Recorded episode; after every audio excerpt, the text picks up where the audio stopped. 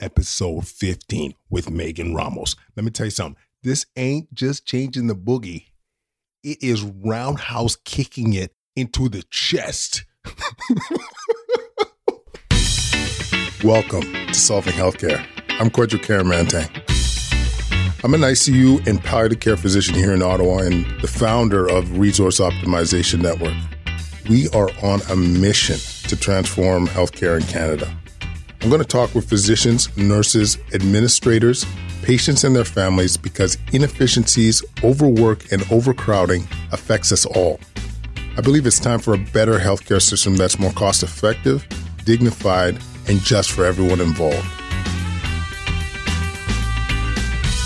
These intros are getting less and less filtered. Welcome back, everybody. Thanks for tuning in. I'm really excited about episode 15. I can't wait for you guys to hear it. If there's one key takeaway for this episode, it's that intermittent fasting is effective and sustainable. Okay. The stories you're going to hear Megan talk about in terms of patients coming off their diabetic meds, patients improving their inflammatory diseases, they're incredible. So I, I, I think this is one of the key messages I want you guys to take away from this. I've been doing this personally for two years plus and have never felt better. You'll hear more about that in this episode. Okay, couple housekeeping things. The show is growing. Your feedback has been amazing. Help us to continue to grow the show. I'm going to ask that you just tell one person about your favorite episode, whether that's in person, whether that's through a text message saying, hey, check out this episode. Let's continue to grow the show. Let's continue to change the boogie. All these efforts help a ton, and uh, we really appreciate that. Okay, next, our sponsor, BetterHelp. These guys are amazing. This is a group of online counselors that provide convenient, affordable, high quality counseling, whether that's you know your teen, whether that's couple counseling, whether that's uh, healthcare providers that are experiencing compassion fatigue, this is a group for you. So if you guys are interested, go to betterhelp.com and use the promo code solving healthcare and get 10% off your sign up fees. All right, one more thing. Before I introduce Megan, I got to give a shout out to Tanya Croft, who introduced me to the idea of getting Megan on the show. And she's one of our uh, volunteers that have helped out tremendously in terms of screening episodes and giving show ideas. So, Tanya, we love you. Thank you so much for all your help. All right. Megan Ramos. I just love saying that name. She's the director of intensive dietary management program, along with her partner Jason Fung, have provided an online platform and community to make fasting a reality for many people. And their efforts have dramatically changed the lives of so many. And we'll also get into what fasting has done for Megan herself. Like she had a diagnosis of type 2 diabetes at an early age. She had polycystic ovarian syndrome. She had fatty liver. And all these conditions were reversed by fasting. I can't wait for you guys to hear this episode. So without further ado, Megan Ramos. Megan Ramos, thank you so much for appearing on the show. Oh, no problem. Thank you for having me. Absolutely. I got to tell you, some of our listeners were losing their mind when they heard that you were coming on the show. And, uh, you know, I think after, if people don't know who you are, they'll soon find out about some of the tremendous stuff you and, and the people of your clinic are doing. So I'm really excited to have you on. Oh, thank you. I'm excited to share. I've had some unique experiences that are pretty cool. So I'm happy to get the message out there. Awesome. Awesome. So maybe let's just start, Megan, with your story. Like, how did you, like, what brought you to the world of fasting? What brought you to the world of developing this intensive dietary management clinic? Like, what got you here? sort of uh, both my personal life and my professional life. My mom was always really sick growing up, and doctors weren't trying to figure out what was wrong with her. They were just giving her medications, and she was having surgeries to try to fix her symptoms. And I was just, I grew up sleeping in emergency rooms and watching them never spend any time with her to figure out why she was actually experiencing the symptoms and the issues that she had. So mm-hmm. from a young age, I knew I wanted to go into some field of medicine, wanted to be in preventative medicine and do uh, do research and, and try to help people. So that that's been my goal since I, you know, I was a little kid. Um, simultaneously, though, you know, my parents they're highly educated people, a strong family of heart disease on both sides. I lost an uncle when I was nine. He was 36. Mm. He had his third heart attack. So mm. my parents, you know, they tried to follow all the guidelines to a T growing up.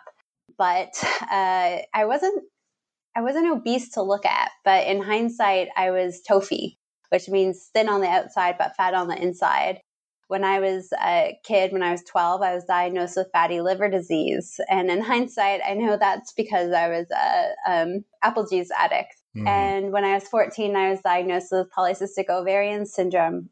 And my doctors just were perplexed. I went to, I saw some top pediatricians in the city of Toronto. I went to the hospital for sick kids and saw some experts there and they couldn't figure it out because my BMI was actually classified as underweight, but I was truly obese. Mm-hmm. And they didn't know that then. I didn't know that then as a kid. And they just sort of shrugged their shoulders off and said, "Okay, you know, you'll you'll grow out of it because you don't fit the patient profile." So it's some like awkward pre-puberty puberty thing that you're going through. I was literally what one expert at Sick Kids told me. Wow. Throughout my teenage years, uh, I was always very busy. Uh, teenage years and early 20s, really busy. Um, school, research, volunteering, working, swimming, all kinds of sports. I played three sports in my high school. I swam, I figure skated. And I in hindsight, even though I didn't eat a lot of what I would consider to be healthy foods by my definition these days, I actually fasted a lot. Uh, mm. Would get into big fights with my parents over breakfast because I didn't want to eat it. Um, often skip lunch, uh, occasionally skip dinner. But I always sort of maintained a slender appearance. And then in my mid 20s, I'm working in research. I actually started doing research with Dr. Fung when I was 15 in his kidney clinic.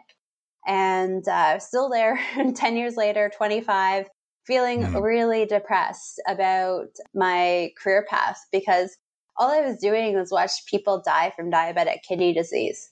Uh, I felt like I was just monitoring their progression to this horrendous death. Of, and um, I got really depressed because I said, you know, I'm not learning anything about preventative medicine here. I'm, I'm, watching people die. You know, you get to know these people, you start to care about them, and mm-hmm. it, it's just hard to watch people that you care about die like on a daily basis. Uh, it was at some point. Um, so I thought, okay, you know, like, what are you going to do with your career?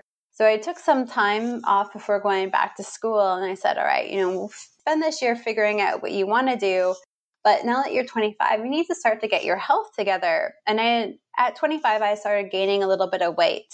So I was done with school. Friends were all working, starting to have children. My social life wasn't as busy. Neither were my extracurricular activities. So I would come home from work and sit down and, and eat and watch TV and, and catch up on TV and movies and and I would snack. I would chronically mm-hmm. be snacking. So I said, okay, get back to the Canadian Food Guide, start, you know, eating your three meals a day and your three snacks a day and, you know, have proper proper eating etiquette.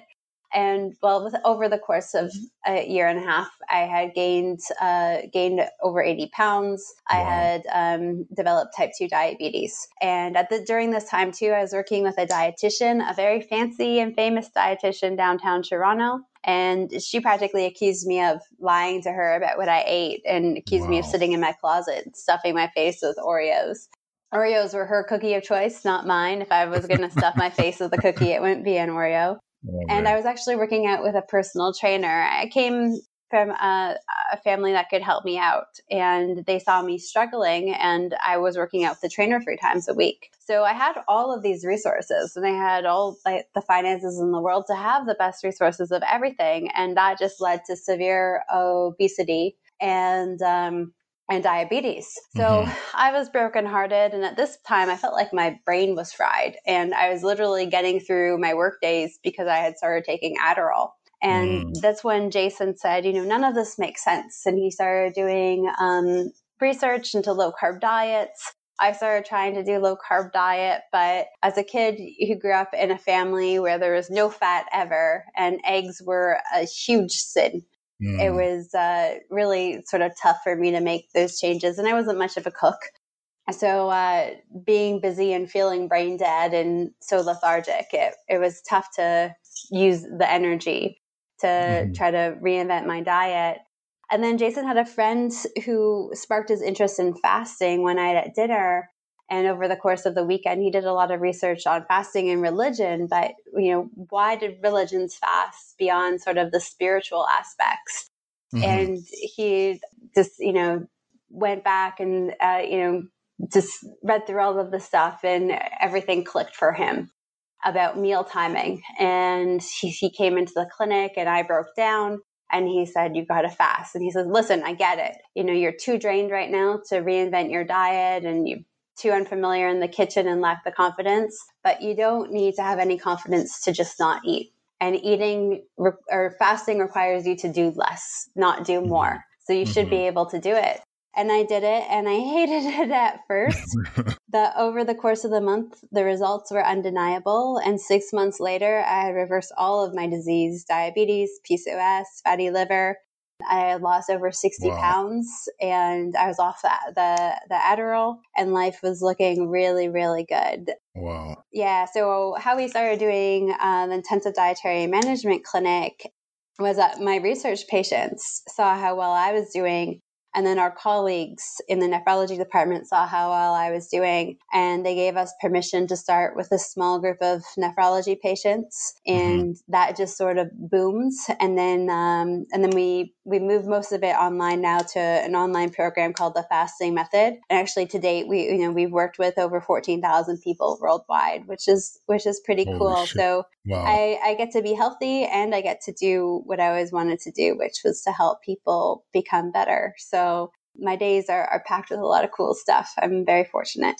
Wow, Megan. So from what you're telling me, you were able to cure your type 2 diabetes, your PCOS, you were able to lose weight all by fasting. And yeah, it's so cool. I, I, like it when you think about it. It's a bit cra- it's it's a bit crazy when you think about it. So We'll talk about the details of your clinic and, and so on in a second here, but um, what what are the different types of fasting and what like because you see a little quite a few definitions. Like I, for example, I I'm a, I've been doing what I think you'll call time restricted eating for about two years now, and I I could I could say personally, like the benefits for me have been tremendous. Like I I, am a relatively fit guy, but you know, it's allowed me to um, like I've cut down on my fat percentage. I am I feel better. Uh, it's a lot more convenient in terms of just getting out of the house uh, and not getting bogged down with breakfast. But yeah, maybe if you don't mind, what are the different ways to fast?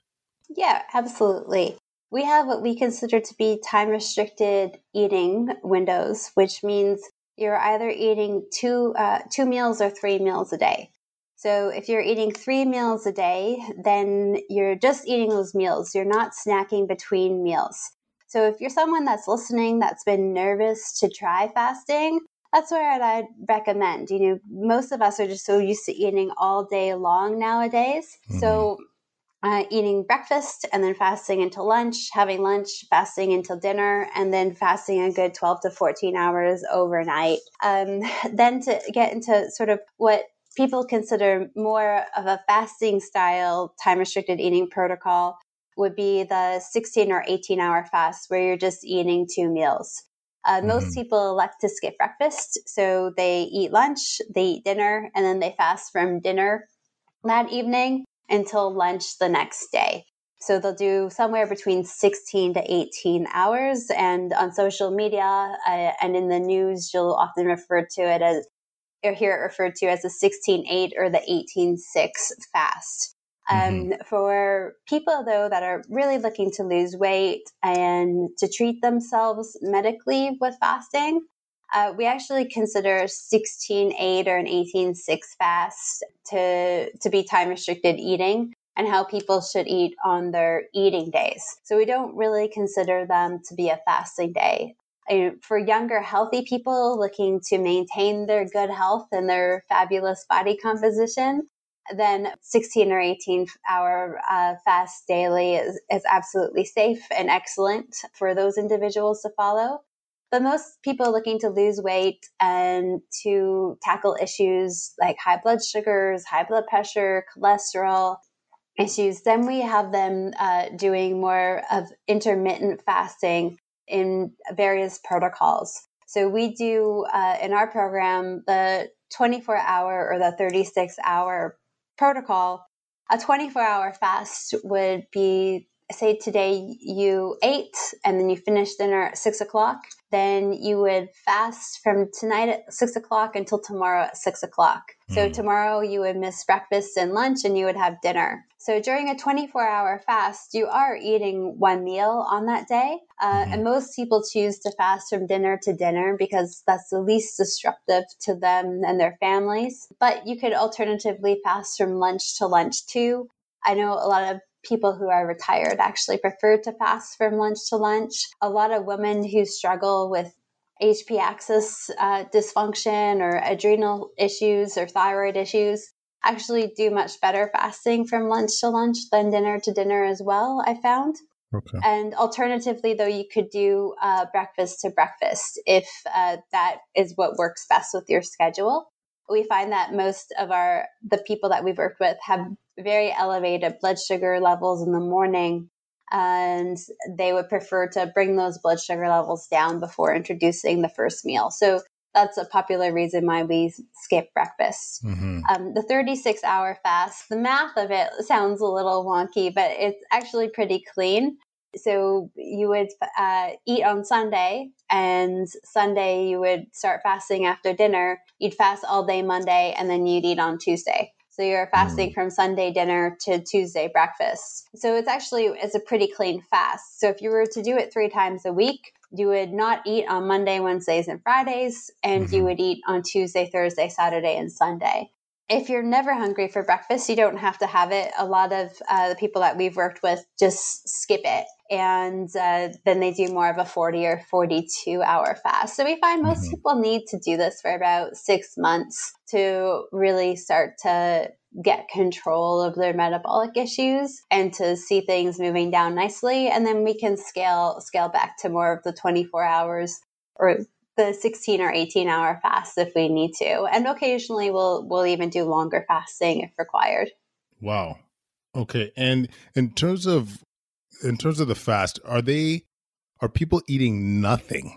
You know what i'm saying? Because you'll you read about things that might be okay to ingest during a fasting period, but uh, it's at least maybe in terms of what you recommend or what you feel is appropriate. What's your thoughts on that?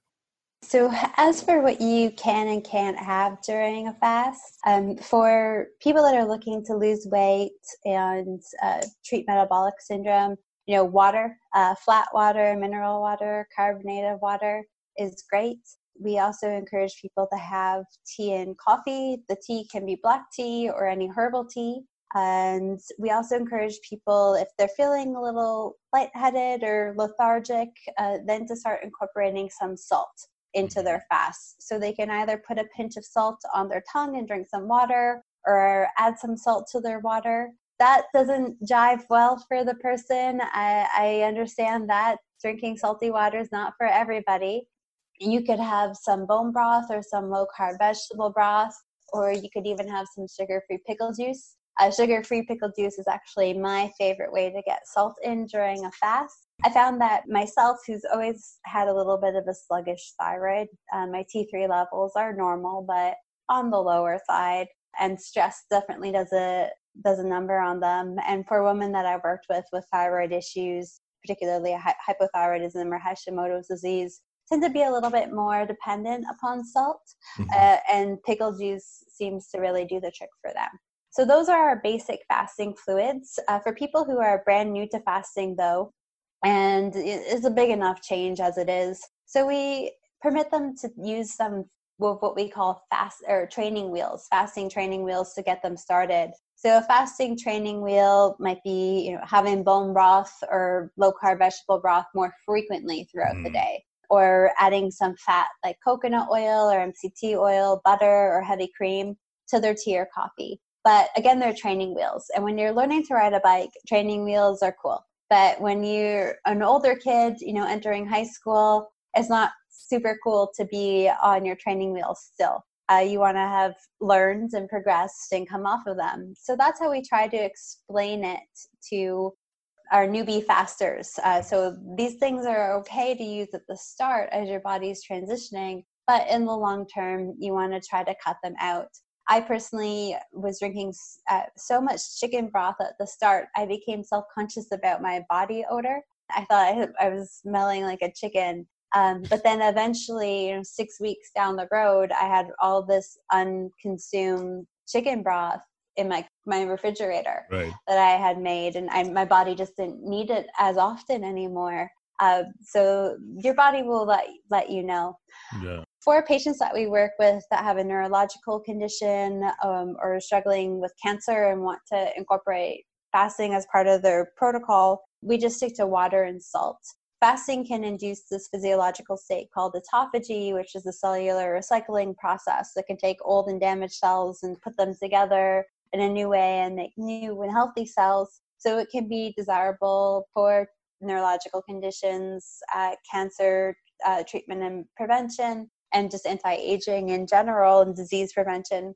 Mm-hmm. But um, with these patients, we need to learn a lot more about autophagy in human beings from a fasting perspective. There's some solid research out there from exercise uh, and ketogenic diets, mm-hmm. which can induce autophagy as well. But we need to learn a little bit about what does and doesn't interfere with autophagy for these particular patients. So we just stick to water and salt as our our basics. Um, but some some people, even who are just fasting to lose 30 pounds, uh, actually find water fasting to be easier. I find that uh, there's a certain percentage of the clients that we work with is quite substantial. I'd say just under about 50% find that um, beverages like coffee and tea actually spike their hunger and then suppress it. So, fortunately uh, for me, I'm not in that category, but I've seen it with thousands of people. And every now and then, when I have a house full of people, I'll, I'll do a survey amongst you know, my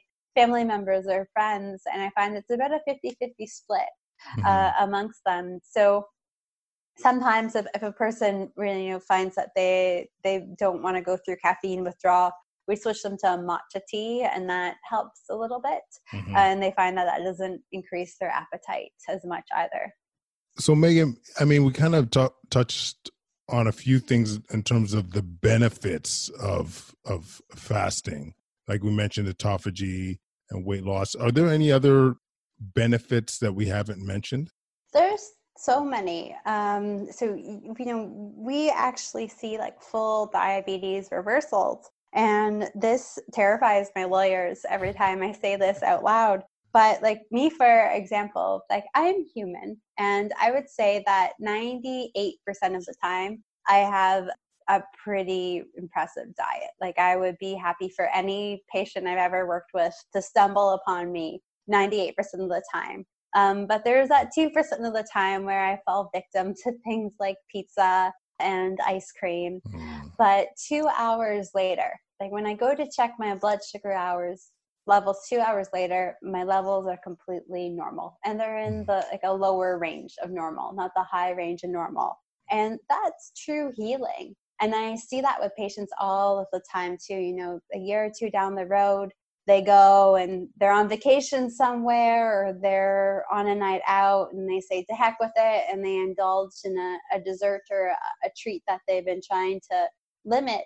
And, and then they check their blood sugar levels two hours later and they're just totally floored because they're completely normal. When in the past they would have been sky high or their meter would have you know been flashing red at them uh, because they were so high. So that's really cool but other things that we see too um, issues with uh, diabetic eye disease, diabetic retinopathy, macular degeneration. Um, we actually get a lot of our referrals from ophthalmologists. Um, mm. so that's something that we've seen, or those are things that we've seen huge improvements with as well. Uh, and then just sort of hormonal balances, uh, symptoms of menopause going away. Hmm improvements with uh, PMS symptoms w- mm. for younger women, which is really incredible. we have one one health coach on our team. We call her the baby maker because uh, she's now 50, I think 50 babies in over the last four years uh, for women who were told that they were going to struggle with fertility because of PCOS.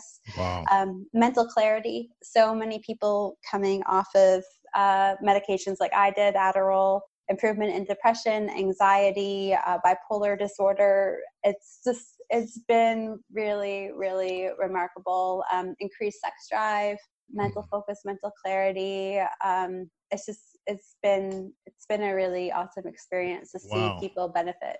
No, it's funny because I was getting a lot of questions. I, I posted the fact that you were coming on the show uh, a couple days back, and I was getting several questions about what you just brought up, like impact on fertility, impact on mood, and all these things that I actually did not realize there was maybe some evidence for the benefits of fasting. And I'm wondering, you know, if you're comfortable answering this, like what's what's going on in the body like w- when you have a type 2 diabetic that goes by does fasting at whichever interval and they're seeing is it like is it the weight loss or is it is there more happening to be able to have these symptoms improve so type 2 diabetes for example is caused by um, a condition called insulin resistance it's, it's pretty much a synonymous term so um, insulin resistance, meaning your cells have you know become resistant to your own body's insulin.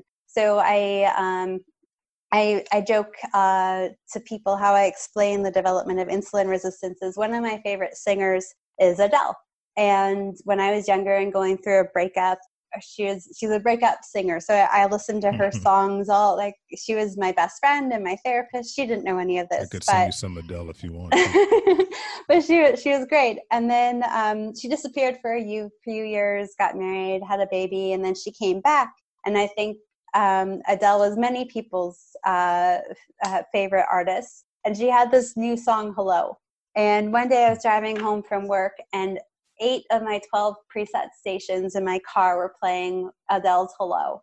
And at the first, I thought it was great. I love this song, I love this artist. But after it always being like that, I just wanted to scream goodbye, Adele. And I had developed Adele resistance.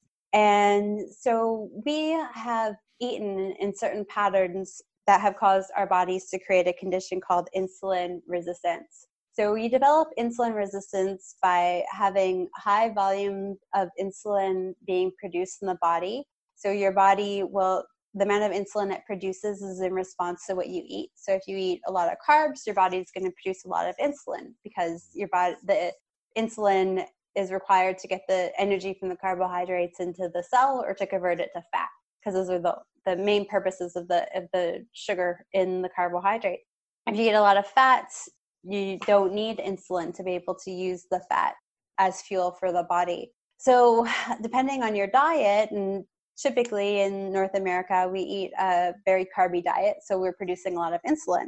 So, high volume of insulin is one thing that contributes to insulin resistance, but then a frequency of the stimulus is the second mm. thing that creates insulin resistance. So, nowadays you know we're told don't ever go hungry. You know you need to make sure you're having something to eat every one or two hours throughout the day. Yeah for so, your metabolism and yeah. Yeah it's wild. So um so we're eating lots of carbs which are spiking our insulin making our insulin go high and then we're constantly creating a stimulus all day long and we develop this condition called insulin resistance. And a lot of people come to us already trying to solve half the problem. So if the foods that they're eating are making their insulin levels go up, then they follow a low carb dietary approach to try to prevent their the food that they eat from causing their insulin levels to rise. But once you already have insulin resistance, your insulin resistance itself drives your insulin levels up. Hmm. So a lot, a lot of people come to our program and they've been doing a, a really great, real food-based, low carb or ketogenic diet, which is a very low carb dietary approach, and they've had some great success, but they can't they can't reach their optimal body fat goals. They can't get their A1C to their desired range. They're just stuck at like 80% better. And it's because a couple of things the insulin resistance is still driving up the insulin levels, and that they're still eating all day long and they're still creating that constant stimulus. So they have the high insulin levels still, and they have the constant stimulus. So when we put a person on fasting, you know, sort of the like this is very not scientific, but like absence makes the heart grow fonder is sort of the gist of this a little bit. It allows the healing to occur. But what it really does is it when you fast, your insulin levels don't go up at all. Nothing from diet.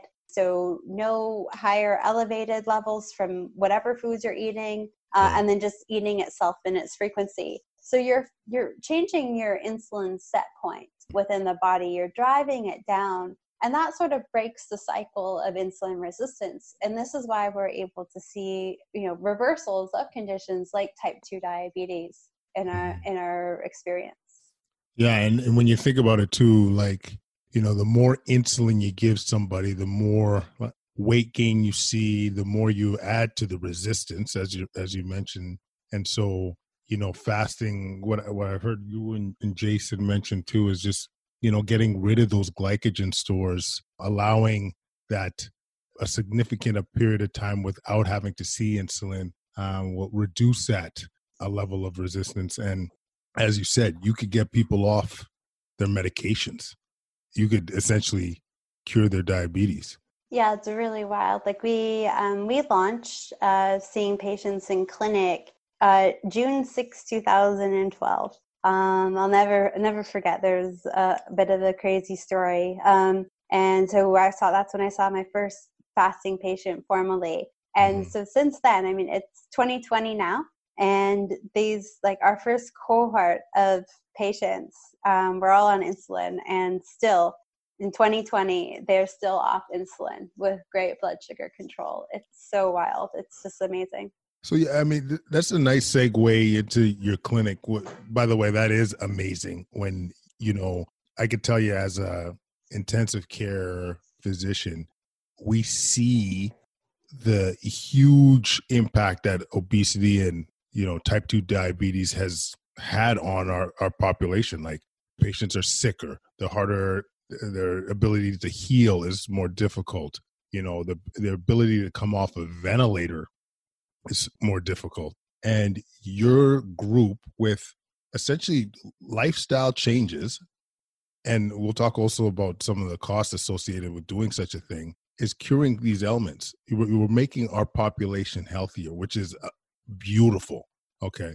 And so maybe let's get into the, some of the nuance of the clinic. So, like, I'm a new patient. I, I want to lose weight. I want to cure my diabetes what are the services that are provided there? Is it one-on-one teaching? Is it is it counseling? Like what what's what does your clinic setup look like? Yeah, absolutely. So things have actually just radically, radically changed. I think uh, my my partner uh, Jason Fung, um, he's gained a lot of notoriety uh, Jason and I are, are like I'm the yin to his yang, or or vice versa. So he likes going out there and ruffling feathers, and I I like to keep quiet, quiet and do my work. But Jason, him, you know, being very bold and very active for so long, things actually got out of hand for us. Um, we were getting hundreds and hundreds of referrals beyond what we could see in person effectively and then we realized that you know it's not so much in that appointment where people needed the support they did of course but it's in between those appointments mm. so in clinic we used to do all kinds of education and and uh, coaching and counseling one-on-one and in groups. But we also found too that a lot of the patients just weren't there because it's the middle of their workday or they were in a rush. Like even though they were physically there mentally they weren't there. So we uh so we and then we had all these requests and you know somehow through this in the middle of this timeline i met my husband who's an american and learned about the horrific healthcare system down there. As a canadian i always knew it wasn't wasn't ideal in the united states but then just like my mother-in-law had life-saving surgery and she's a high school administrator and she was so grateful it only cost her $8000 and i'm thinking about you know like she works really hard for her money she's a single person like it's uh, she has a house like uh, that's a huge chunk of her annual income. And how grateful she was for that it's mind-blowing. So then i started learning about the cost of insulin in the united states uh, or medication. Crazy. it's nuts. It's Like, it, absolutely nuts. it physically made me sick and um, we had people we've just had some crazy experiences. So we started doing it online and then the online it was online counseling and it just really started to to boom. I was counseling people in clinic or online for 14 to 16 hours a day six days of the week and it was like you have these americans in particular who were, were homeless because they had to pay for their medications. And six months down the road not only are they no longer diabetic and no longer need blood pressure medication or no longer need statins like they're actually able to like rent their first apartment or rent their first home. Wow. and like that stuff like that that really gets to you. So actually at the end of last year we decided to launch a new program called the fasting method online. And um, it's education it's support it's interactive sessions. You know right now as we're recording this we have our uh, our book club meeting going on right now. Nina Teicholz is a guest in our book club this week talking about the big fat surprise um, we have group fasts. We have focus live sessions where people um, can interact with live uh, with health coaches trained by Jason and myself. And then we we have uh, health coaches too that just do fasting one on one with people. So in our clinic now, we just do medical monitoring, Mhm. and um, everyone is enrolled in the online for their support. And we've actually seen success rates go up because they're booking online where it's convenient for them. They can do it at work, they can do it at home. These sessions are offered around the clock. Um, we have health educators living uh, across the span of North America and in Europe. Um, and then we're opening some other medical model clinics. So on January 27th, um, we open an, an, um, an IDM clinic in Houston, Texas with Dr. Nadir Ali. Uh, we're opening another one up later this summer uh, in New York City. And uh, we have a bunch of clinics that um, will be offering our program or support to our online program as well over the course of the, the next 12 months. So it's an exciting year for us. So in the IDM clinic now, we just do medical management, and there's a support staff there to guide people to the right resources online. And we do most of our education online through the fasting method. Wow. I, I got to tell you, it's 2020, and this is the way you got to reach people. Like Mhm. people are busy. It's hard to get to clinic, as you said. People trying to take time out of their day to, to get to clinic in the middle of the day is not always feasible or it's not easy. And you don't want to be adding an extra piece to allow anybody to not be compliant. And this is what's so beautiful about this. From home, they get that support. They get that even that sense of community. I would I would I would say, Megan, and through this, they're able to achieve their goals. You're able to connect with them, and it sounds like it's even long lasting. Like it's not a fad. Like you know what I'm saying? Because a lot of you know issues with changing diets is that you know h- how long can you comply? How long can you stick with it? And what I'm hearing from you, and and correct me if I'm wrong, is that they learn these methods, they get that sense of community, and they stick with the program.